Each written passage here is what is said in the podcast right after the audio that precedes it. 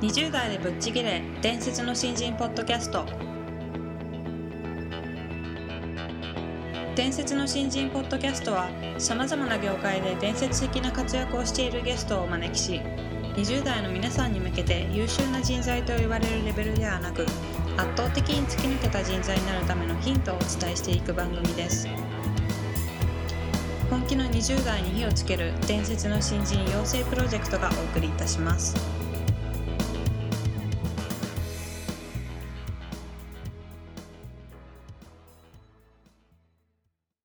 皆さんこんにちは。20代でぶっちぎれ伝説の新人ポッドキャストへようこそ。ナビゲーターの戸谷香奈です。伝説の新人プロジェクト小宮です。よろしくお願いします。よろしくお願いしますえー、小宮さん、はい。あのー、3月ももう半ばに、えーうん。そろそろ入ろうとしてますけども、あのーまあ、4月に向けて社会人として新しくスタートを切る方々もいっぱいいらっしゃるかなと思いまして、えー今回はちょっと、あのーいつもとは違った趣旨で番組をお送りしていきたいなと思うんですけども、はい。伝説の新人養成講座にも、うん。えーご参加された経験のある、えー株式会社リクルートコミュニケーションズの大橋恵美さん、えー社会人2年目ですね、とあとソフトバンクヒューマンキャピタル株式会社の、えー野上良樹さん社会人としての、えーご経験は5年目ということになるんですけども、、はいろいろと社会人として積んできた経験だったり新入社員としてあの入社された当時のお話についていろいろ伺っていきたいなと思いますのでよろしくお願いします。はい。よろしくお願いします。えーそれでは早速ですねお二人に簡単に自己紹介をしていただきたいなと思うんですけども、はい、野上さんからはい、お願いします。はい、先ほどご紹介あったようにソフトバンクヒューマンキャピタル株式会社というところで、えー営業をやらせていただいております、野上と申します。はい、えーまあ、主な仕事は中東採用、新卒採用お両方の領域で、えーまあ、企業様の採用のご支援をするというような形なんですけれども、はいまあえー一部自社でもメディアを持っていたりするので、そういったものを活用しながら、えー採用の支援をしている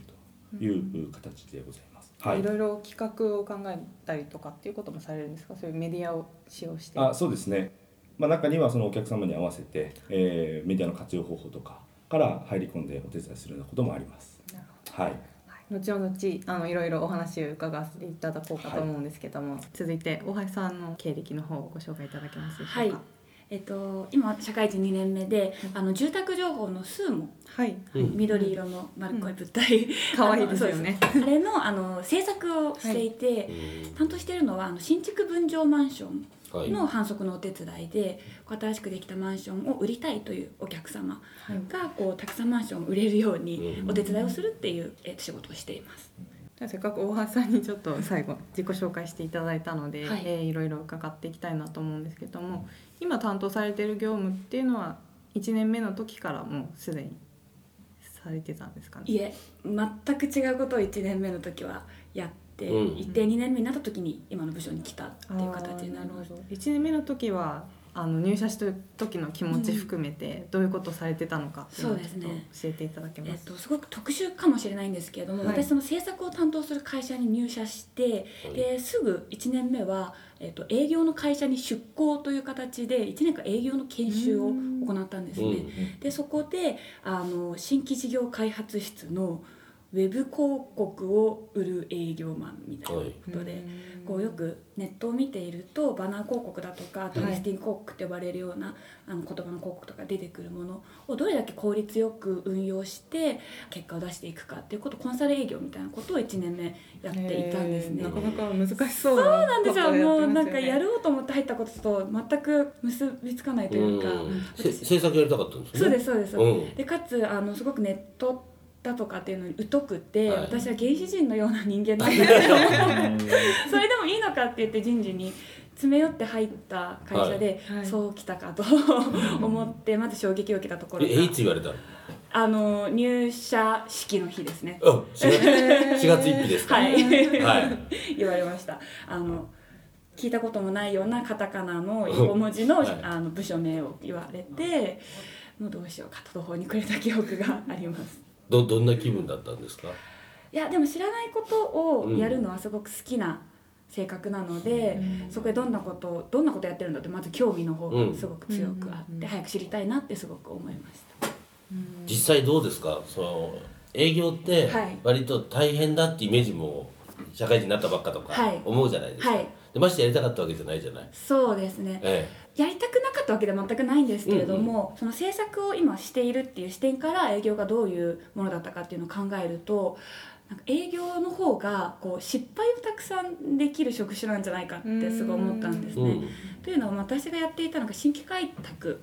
業務だったからっていうのもあるかもしれないんですけれども、営業ってその今まで接点がなかったお客様に対して新たに接点を作っていく仕事。で今私がやってる制作の仕事はすでに営業マンが持っている接点に対してどれだけその、えー、と求められているものを返していくのかっていうもので、その信頼関係を崩しちゃいけないみたいなところもあったりしうんて、こう1年目にもしいきなりここに来てしまっていたら失敗をできなかっただろうなと、うん。つまりそのいろいろこう心配になってしまって、はい。なかなか動けなかったんじゃないかなってすごく感じていますね。そういった意味ですごいいい経験を1年間できたなと。思っています。野上さんはどうですか？もう1年生の時っていうともう4年ぐらい前かもしれ4ないですね、年前ですね、はい。どんな1年生だったんですか？ちょっとですね背景大橋さんと似てるなと思いながら聞いてたんですけど私も実はソフトバンクヒューマンキャピタルというところに新卒で入社をしたんですけど、えっと実は1年目ソフトバンクテレコムっていうグループ会社であの営業をやらせていただいてたんですね、はい。うん。なので採用のお手伝いというよりは電話の回線だったりとか、えーモバイルをいかにまあご利用いただくかみたいなところの営業をやってたんですけど、まあ、そういう意味では、えっとまあ、その発表もですね、えっと、入社式の前日にあのありましてですね。で結構その就職活動の時に、えーまあ、ベンチャー企業というか、まあ、規模のそんなに大きくない会社に行くのか大規模なうん会社でやるのかうん。みたいなところを、えー考えてた時により自分が成長できるようなチャンスをつかめるのは多分ちっちゃい方だなと。うん。より規模が。でもある意味で大企業なりのを学べることで多分たくさんあるんだろうな、うん。今まで積み上げたものがあるし、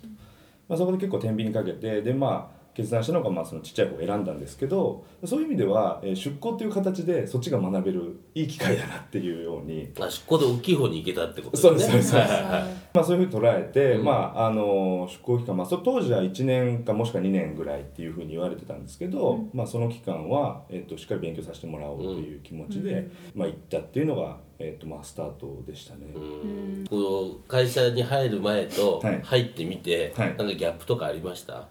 ギャップで言うと、えっと、自分自身のギャップとしては、えっと、大学時代にずっと結婚式場でアルバイトやってたんですね。うん。で割とそこでなんかこうサービスとはみたいなことがアルバイトのくせに分かった気にちょっとなってまして、はい。で、まあ、その結婚式場の営業の方とかを見てても俺だったらこうするのになみたいなことをうん。ちょっと学生ながら生意気に思ってたんですよ。で、えっとそんな状態だったんで社会人になっても絶対僕は営業ができるはずだみたいなうん。すごい変な自信を持っててやったんですけど全然うまくいかずにですね、うん。あの結構初受注とかも同期に遅れて、えーましたしなかなかこうあのうまいことえー自分が思ってるほどこう成績を残していけないっていう部分にぶつかったっていうのはこう、まあ、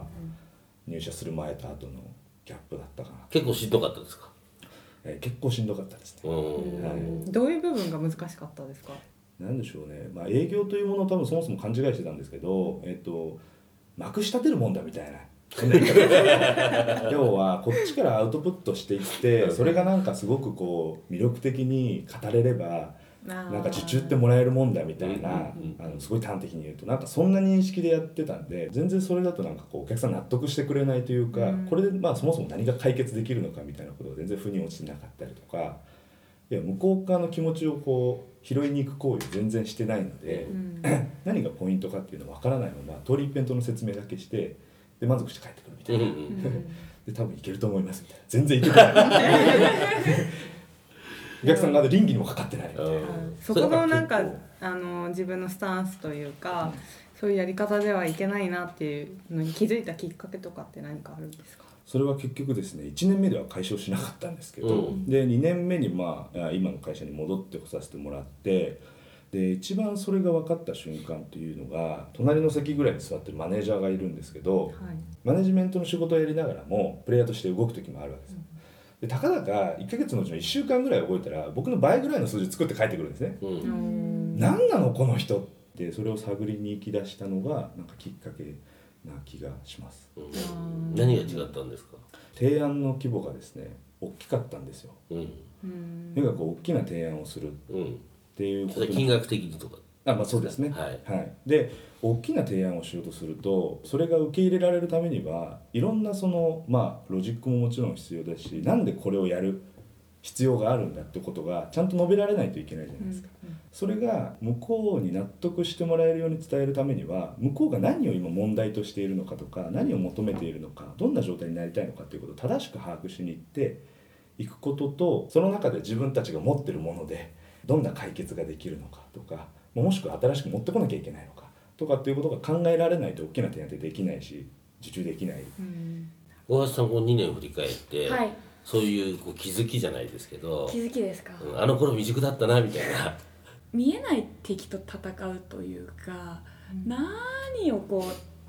目指して自分がこう働いたらいいのか分かんないみたいな時があったんですね。でこうなかなか成果もついてこないっていう時にあのその時の、まあ、上司の方にある案件に入ってもらってこう一緒に提案に来てもらったりだとか提案書を作る時にスクロールしてもらったりとかする中でいろいろ相談してる中で言われた言葉で「で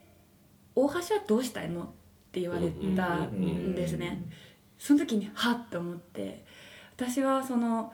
こうしなきゃいけないああしなきゃいけないっていう正解っぽいものを求めて、それを探さなきゃって思って働いてたんですけど自分がこうしたいをちゃんと載せて相手に伝えてなかったなってすごい思ってでそっからいつもできてるとは限らないと思うんですけど、でも何かをするっていう時にで私はこれで何をしたいんだっけっていうのをちゃんと考えるようになったのは、その時1年目の出来事としてずっと今も生きてることなのかなって思います。なんかその自分がやりたいことを、うん。自分がどうしたいかっていうのを伝えることで、周りの反応とかも変わったりとかっていうことありました？そうですね。やっぱり話す時に自分がやりたいこととか自分の好きなことってどうしてもこう気持ちが入るしはい。力も強くなると思うんです言葉の、それだけで相手に伝わり方ってだいぶ変わると思っていて、こう周りのデータではこうですよっていう伝え方じゃなくて周りのデータはこうだから私はこうするのがいいと思ってるんですっていう、うん。ちゃんと自分の言葉として思いとして伝えられる。それだけでだいぶこうお客さんとの距離が近くなるっていうのはあるなってすごい思いましたね。はいということであの野上さんと大橋さんの1年目、はい。えー、2年目のお話について伺ってきたんですけども、あのすごい面白かったですね。うんあの2人ともねなんかとっても意欲的なエネルギー量すごく大きいですよそうですねよね。うん。だけどそれなりにやっぱ悩んで今があるんだなってすごいよくわかりますよね。そうですよね、うん。やっぱり1年目とかっていうのは分からないこともいっぱいありますし、まあ私もいっぱい失敗とかして私同期がいないので、うん。なんかこういうやっぱり1年目っていうのはいろいろ失敗するものなんだなっていうのをすごい感じました。俺なんか20年前だから忘れちゃったもん そんなとこで、ええ、はい、あのということで、えー、ありがとうございました。ありがとうございました。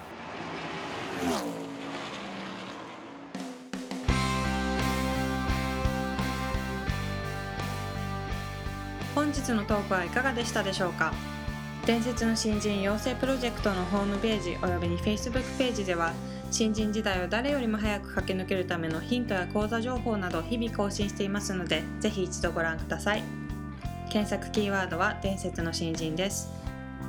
また集英社より出版されている伝説の新人20代でチャンスをつかみ突き抜ける人の10の違いでは20代のうちから身につけておくべき習慣について分かりやすく解説しています。